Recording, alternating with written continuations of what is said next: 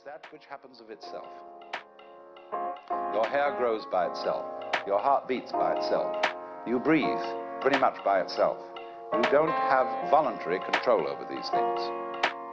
So we say it happens spontaneously.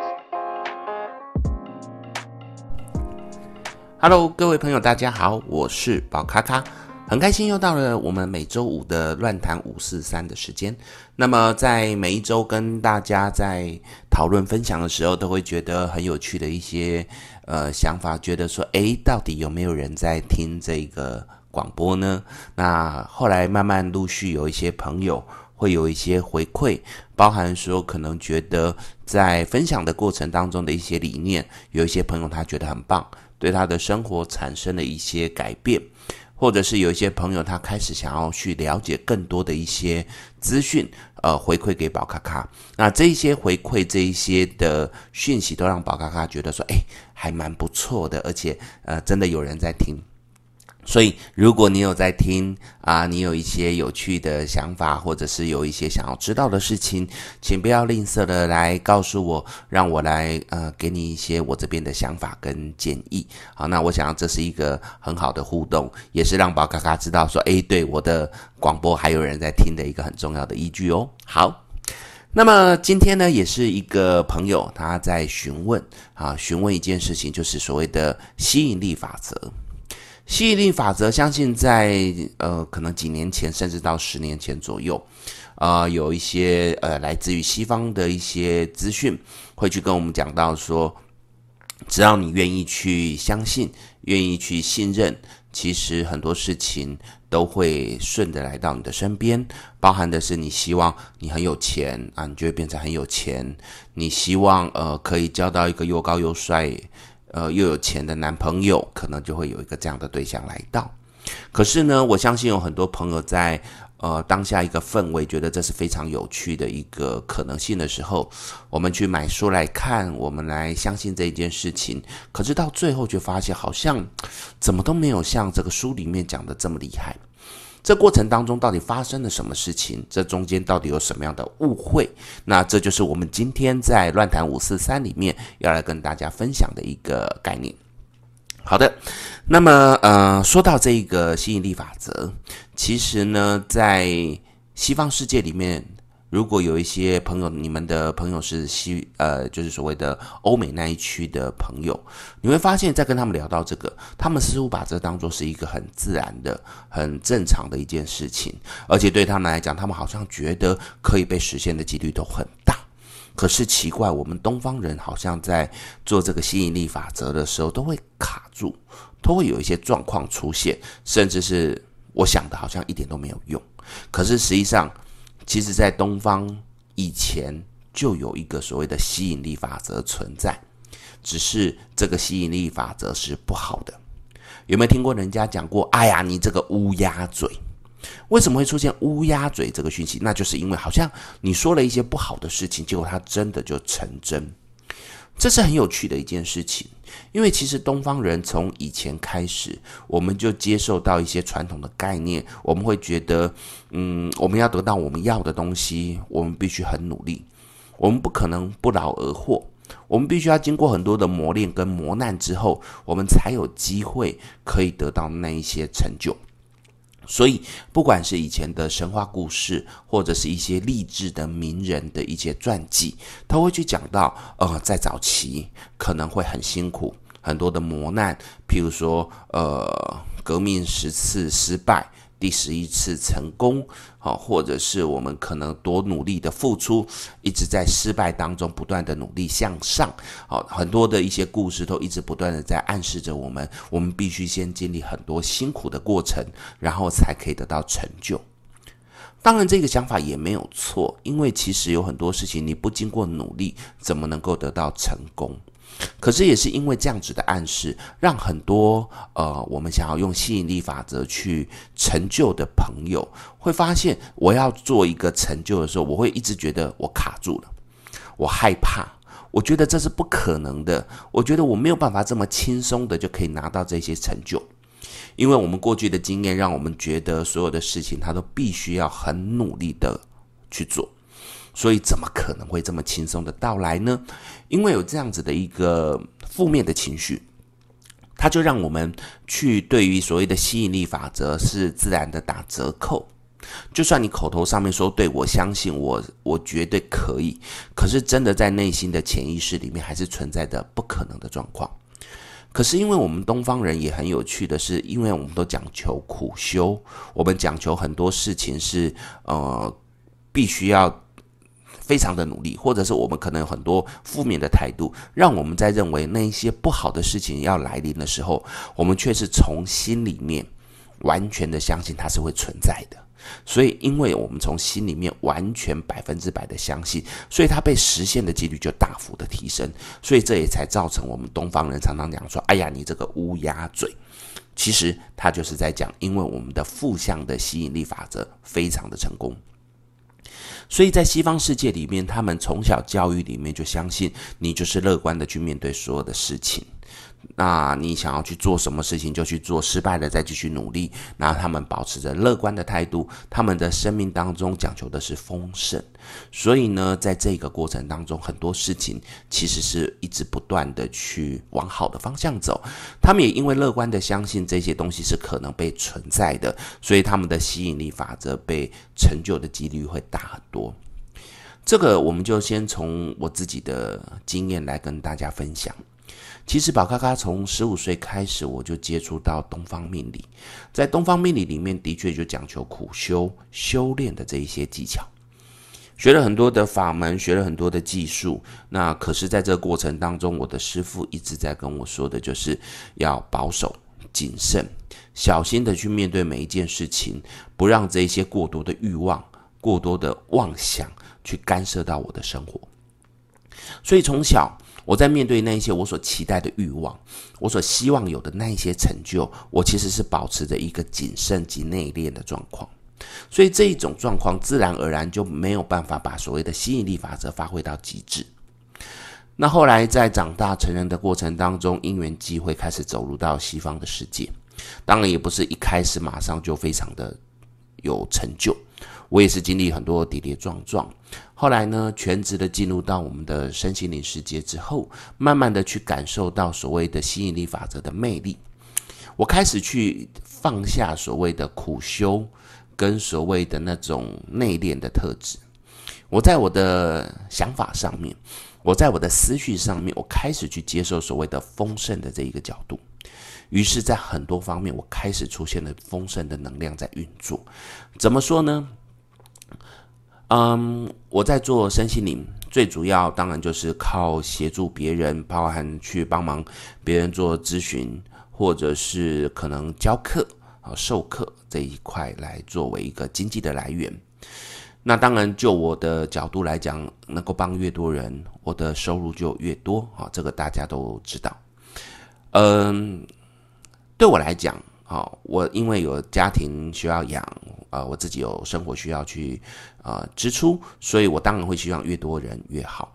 那我的脑袋里面就出现了一个讯息，就是当然如果有很多人来到我的身边，让我来服务他，让我来协助他，那么我相信我可以得到很多丰盛的收获。当然，我有另外一个角度，就是可以去帮助那一些需要被帮助的人。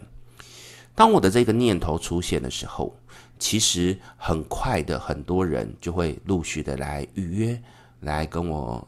做一个咨商咨询的状况。那很多同学、很多朋友都会说啊，那是因为你已经经营很久啦，你已经经营到一个很多人都知道你的状况啊，所以才会有这么多人来找你。OK，我觉得这合理。站在某个角度来讲，也许是因为我过去的行销，也许是我过去的努力获得一个很多人的认可，所以他们来找我预约，这好像没什么了不起。可是，在我的吸引力法则里面，还有另外一块有趣的状况。什么有趣的状况呢？因为有的时候我忙碌，忙碌到太累的状况，我可能会出现一个状况，是我想要休息。那么，我想要休息的状况之下，结果我可以在我这个意念启动的状况之下，可能原本预约好的人。他会在短时间之内，呃，不约而同的就跟我取消他要占卜的这一个状况。譬如说，我今天有很多人预约，我每天可能有四五个个案、五六个个案。那么，呃，突然之间我觉得好累了，哎呀，我好希望礼拜六、礼拜天我可以休息。这个念发出去，这个吸引力法则在启动的过程当中，接下来这几天，礼拜六、礼拜天的人就会莫名其妙，同时跟我说啊，老师不好意思，我今天有事，我要跟你取消，巴拉巴拉巴拉的这种况。在这个过程当中，我就会自然而然的会有把这一块时间空出来，让自己好好休息。那这个状况呢，就不是所谓的跟你行销有关喽，这个就是真的用一个吸引力法则去运作的模式。那么这个东西，当我休息完毕了，当我又觉得是哎呀，那我又想要赚钱了，我希望可以努力的有多一点的收入的时候，哎，这些人又再度的来预约。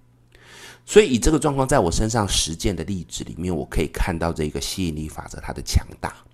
这些强大的状况，在很多的面相里面，我其实都有一一的去看到。所以，其实这一块，我觉得今天来跟大家分享，呃，我觉得是非常有信心的。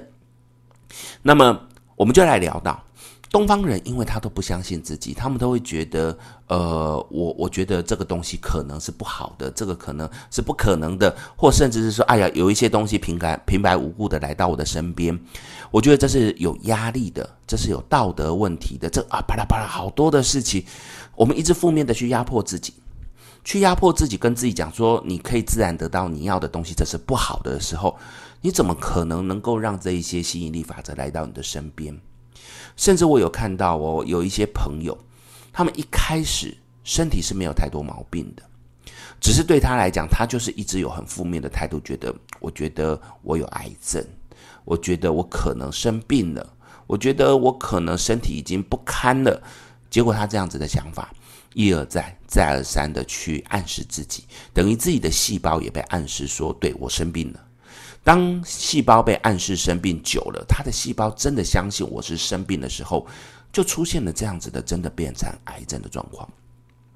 所以，我们东方其实，在对于那一种不好的事情，其实都很厉害。我们都会觉得很多事情，哎呀，一定就会朝那个方向走，往不好的方向走。结果真的走到那个方向的时候，自己再来熬说：“哎呀，你看我真的好准，我真的好厉害。”其实这就是吸引力法则的负面能量的一个运作模式。好，所以这个东西呢，呃，跟各位分享一下，要稍微注意一下。我们东方人很容易会有这样子的问题存在。那么，其实呢，在这个过程当中，那我们的观众就问我说，要怎么样可以让我的吸引力法则可以被实现？其实呢，我们这边先来聊到所谓的吸引力法则，它其实有几个重点，我觉得可能有一些朋友是误会的。所以在今天这一个小小的时间里面。跟大家分享，希望可以去修正一下大家的一些概念。我觉得对于一个我们想要去尝试把它成为真正的吸引力法则，会很有帮助。首先，你在做一件事情的时候，你的脑袋的起点，你必须要先去想我要什么。譬如说，呃，我希望可以呃有一个自己的事业，我希望可以有一个属于自己的一个美好的公司。或者是一个美好的家庭，这个是属于起点的第一步，也代表的是你要先明确的知道你要什么。这个东西当然有很多朋友都会说，哎，没问题啊，这个我都会想啊，我都会希望我可以像郭台铭一样有钱，我可以像呃谁一样怎么样怎么样怎么样，都会有这个想象的起点，这个我觉得大家都没有问题。但第二个状况。其实我觉得就是一个很重要的状况，因为大家都想到的，我希望可以，譬如说，呃，我希望可以像郭台铭一样有钱。可是你就只是想在想这一件事情，你只是在想这个结果。当这个结果论对你来讲，它深植你的内心，你真的去相信你可以像郭台铭一样有钱的过程，啊、像郭台铭一样有钱的这个结果，结果你却忽略了一件事情，那过程呢？过程到底要怎么去完成？到底你的过程要怎么样去达成像郭台铭一样有钱的这个过程？我们常常会忽略这一段，这一段的状况其实就所谓的是实现的过程。实现的过程，你没有去做到这一个感受面的时候，你的心是不会去相信所有的一切。就像刚才宝咖咖在讲的，当我希望这些钱、这些人可以来到我的身边的时候。我想的其实不是因呃，我想要很有钱，而是我希望这些人可以来到我的身边，让我服务他。我想的是，在服务的过程当中，我可以协助这些个案，我让他们可以得到一个被解决后的快乐。我可以从这个他们被解决后跟我感谢的那一个过程当中感受到满足。所以对我来讲，我重视在过程，我很希望我可以用我有的力量去帮助那一些需要被帮助的人。这是过程。那当然，结果是我一开始要想的，我希望我可以有多一点的收入。可是我在意念的形成的点，我是形成在这个过程当中。所以，如果你今天你想要去像郭台铭一样有钱，你应该想的不是我可以像他一样有钱，哇，我可以每天吃喝玩乐。你应该想的是我在过程当中我怎么样可以达成有钱的这件事情。于是你会去想啊，我要成立一个公司，我想要去做一个很 top 的业务。我可能要做一个什么东西？那么，如果你要做一个很 top 的业务，你就会开始去想象，所以我可以怎么做？我可以每天去跟好多好多的朋友、好多好多的个案去讨论，去销售我的东西。销售完毕之后，我可以看到他们满足的状况。那么他们会把他们的钱很乐意的掏出来，还会拍拍我的肩膀跟我讲说：“诶，你真的好棒！你卖的东西让我觉得非常满意。”你要去想这些东西，把这些东西真实的去想象出来。让这些东西是真的被自己相信，我可以做到。所以你的想法，当你是一直在呈现我吸引那些过程的过程，你会发现那些过程就慢慢的真的来到你的身边。可是如果你只是想要去达到那个结果，你会发现你少了过程，你没有办法达到结果，你的吸引力法则它没有办法被实现。所以在这边要很重视的，呃，很正式的跟各位朋友说，你要吸引力法则，不是去想结果。当然，结果很重要。你的重心是要放在过程，把那个过程想象出来，去想象那一个过程的快乐，想象过程的美好，而且那些过程是你可以去做的，你可以去做的这件事情，你就努力的去做，努力的去执行。你会发现很多东西真的就如同你所期待的事情开始出现。这些东西出现的状况之下，自然你就会慢慢的往你要的方向前进。再来。我们在做吸引力法则的时候，我们通常都是希要希望用肯定的句子，比如说，我希望我可以有很多的客人来到我的身边，我可以去服务他，我可以去帮助他，这叫肯定语。我们不要用所谓的否定句，否定句指的就是，哎，我希望我不要那么穷，我希望我不要那么的悲伤。我希望我不要那么的可怜，这种叫做否定句的时候，常常是否定我们自我价值存在。所以在一件事情上面，它有一体两面的状况。我们想要希望达到有钱，我们就是希望有有钱的方式，而不是我希望拒绝那一些贫穷的状况。当你的这一个角度你是往正向的发展的时候，你会发现很多事情你就会开始一直不断的往正向前进。但是如果你都是一直往负面的情绪，包含所谓的我不要什么，哎呀，有可能会负面的状况时，他就会开始往负面的方向走。所以这个地方要很很重要的提醒各位，就是去找那个可以支持自己往一个正向发展的那个过程。这个过程绝对是一个很重要的一个概念。当你没有去注意到这件事情，而你只是把重心放在所谓的结果论的时候，你会发现很多事情它会没有办法实现。所以，在这个过程当中，我们现在要来教各位怎么样把这个吸引力法则发挥到最大的状况。首先，我们一定要先开始去信任这一个方法。那么，要信任它的方法，最好的方式就是让这件事情真实的被实现。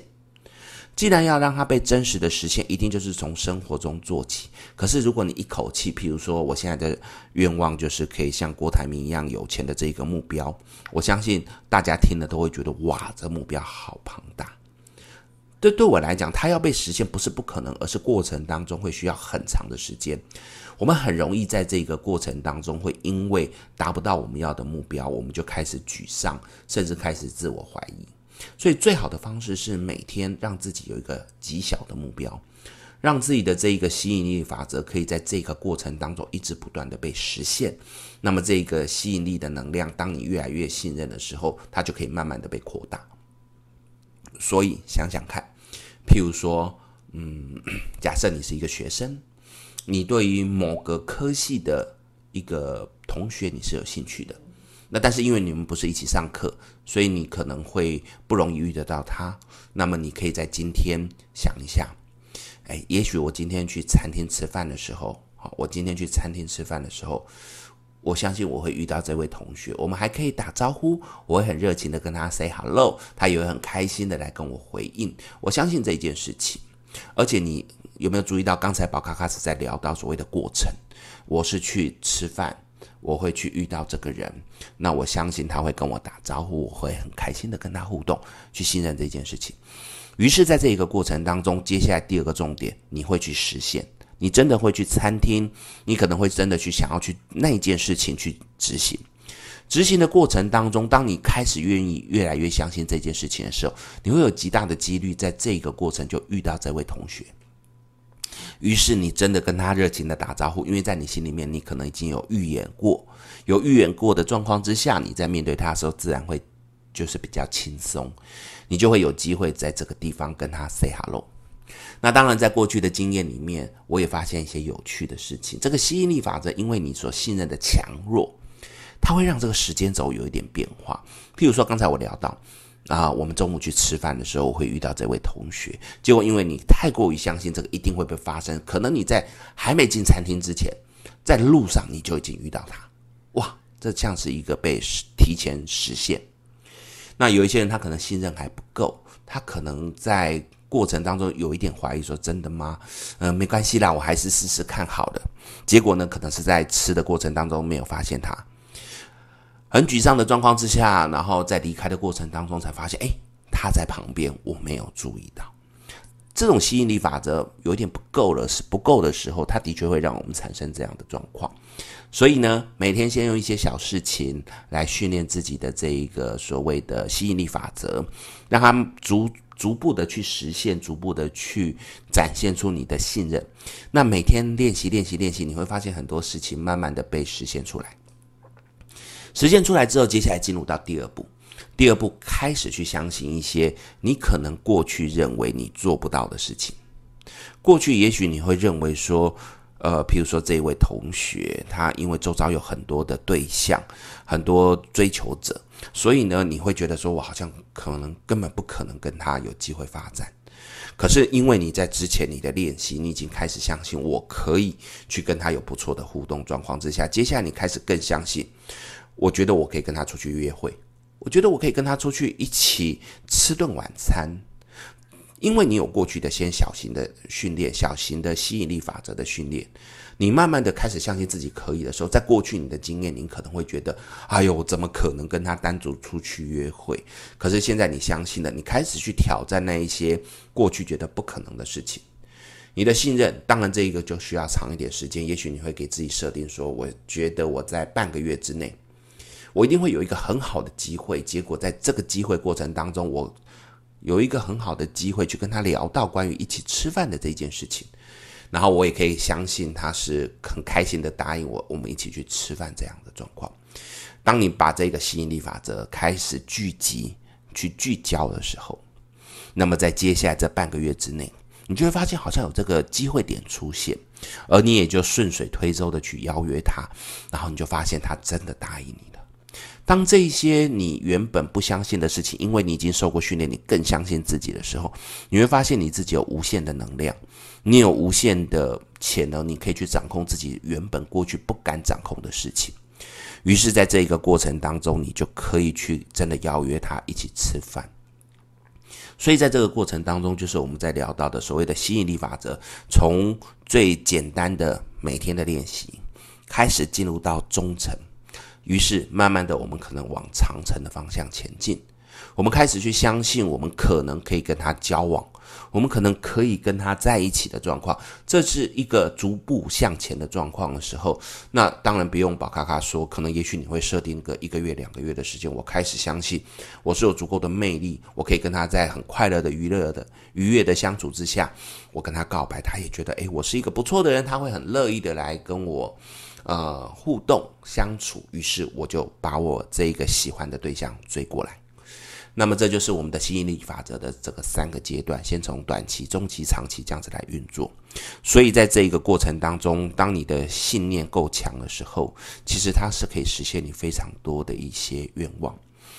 但是前提也是跟各位讲，你必须要全然的信任，然后你不要去想到那个绝对不可能的事情。刚才宝咖咖有聊到，有一些过去你觉得不可能的事情，可以在后阶段慢慢的实现。可是有一些可能真的已经夸张到，譬如说，我觉得我可以比郭台铭有钱，那这个过程当然它不是不可能，只是相对于其他的方法来讲，我觉得你要去达成这个东西，可能性会辛苦很多。吸引力法则，它的确是讲到无限的可能，但是我会鼓励的是一步一步的完成。所以，如果假设我真的要很有钱，我想要像郭台铭有钱一样一样，我第一个设定目标绝对不会就是像他一样有钱，然后可以怎么样怎么样怎么样。我第一个一定先设定成，譬如说，啊、呃，我会有一个自己的公司，我这个公司，我可以在里面呢，尽情的去把我的理想创业理想展现。让更多事情被实现，然后开始从过程当中得到我要的一个收获。我可以很开心的去享受，呃，做老板，然后跟大家一起共事、一起努力的那个态度。当我开始慢慢达成，我也真的把这件事情达成之后，再有第二阶段，我可以开始开分公司，我可以开始怎么样，一步一步的去想。这样的状况可能对于我们在实现。吸引力法则，它是的过程当中，它是有累进式的，可能会好很多。好，特别强调，不是不不行，直接一口气跳到最后，只是你要相信这个的愿力，那个念力有没有办法达到这么高？可是如果我们是用阶段式的、阶梯式的去前进的时候，你会发现很多事情是相对的容易。所以，如果今天一个人，他的目标是马上要像郭台铭一样的有钱，跟一个人他是先阶梯式的，我想要先有自己的公司，成功之后我再来做自己的分公司，分公司完毕之后，我希望可以上柜上市。他这个方式来相对的要达到像郭台铭一样有钱的几率会相对的大很多。好，所以其实不是不行哦，他只是要逐步来。所以给各位朋友的一个建议。我们在做这个吸引力法则的时候，我们可以一步一步的去做，然后重点是相信，不要去觉得说好像所有的东西都是不可能，啊，这个都是存在的。在宝咖咖的身上，其实也得到很多的印证，好，包含我自己的过去努力要成立公司。后来因为不相信，然后结果倒了。后来进入到身心灵里面，慢慢的去思索这件事情。现在自己一个人做这个身心灵的工作，做得非常的顺利。也不要说讲到多成功，但是我觉得一切都是在我满足的状况。好，一切都是在我满足的状况。甚至是我在进入到身心灵一开始的时候，我有写一本书。后来那本书因为有一些因缘际会，所以其实只有出到正位。塔罗牌的正位没有讲到逆位，在我心中一直有一个遗憾。那可是后来因为在忙碌，我也觉得我就暂时没有去想。大概是在快要两年前，我突然觉得说，嗯，我现在教学也教得非常顺手，我觉得我也有很多东西想要跟大家分享，我相信我可以去做这个动作。于是我的那个念又开始出现。我开始一直在觉得我可以去写一本书，然后我想的就是这本书我写出来的过程，我会把所有我过去教学的经验经历全部写进去。我过去怎么教学生，我过去怎么样去展现这些东西，我都会一一的把它写出来，让很多人会觉得哇，看到我的书是非常快乐的。所以在这个过程当中，当我的念一直在形成过程当中，果然就有呃感谢这个木马文化就直接来找我来。邀约写这个出书，而出书的过程当中呢，当然在写的过程当中是辛苦的，可是却对我来讲是一个我的吸引力法则，让我觉得哎，真的很棒，我真的要往这边写。写完出版，我又用一个吸引力法则，我会觉得说买到书的人一定会很开心，我觉得这个东西会越来越多人买，会很开心，巴拉巴拉巴拉巴拉。结果呢，后来才好像上市二十一天吧，大概就十几二十天。那编辑就跟我讲说啊，第一版已经卖完，准备进入到第二刷。这个据说是现在呃很多出版的这个作家比较没有办法达成的一个目标，因为现在电子化，还有大家习惯从网络上收集资讯，我们的这个书本的这一块相对的是销售量一直大幅的下滑。所以呃，一般很多的呃，据编辑说是百分之九十以上的书，大概一刷都卖不完的状况之下，我可以在二十一天，我就可以把它卖完，然后就准备进入到二刷。对我来讲，这是一个很大的鼓舞，因为我相信这些东西对于很多想要呃进入塔罗牌世界的人来讲是很有帮助的。所以我的那个念，我的那一个吸引力法则一直持续在运作。所以这个我觉得是因为我相信，而且我是。完全的信任的状况之下，而且还有重点过程，我去想到过程，所以达到这样的目标。所以呢，如果你对于吸引力法则有兴趣，你也希望可以把这个吸引力法则运用在你的身边，宝咖咖鼓励你先从日常的小事开始，一步一步的去实践它。那重点是放在过程，然后让这一切成为你最好的一个得力的助手。我相信每个人都可以有机会把吸引力法则发挥到极大的状况。好的，这个就是我们今天要跟大家分享的关于吸引力法则的这一个讯息，希望你会喜欢。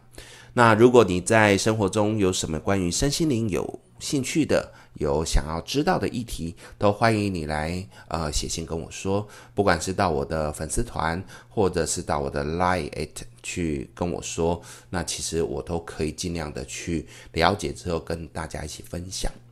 那希望大家可以继续的支持我这一个呃节目，然后每个礼拜五我们都会有一个有趣的议题跟大家分享。今天我们就到这边，很开心跟大家分享今天的议题。希望下个礼拜我们也有一些有趣的议题。So we say it happens spontaneously.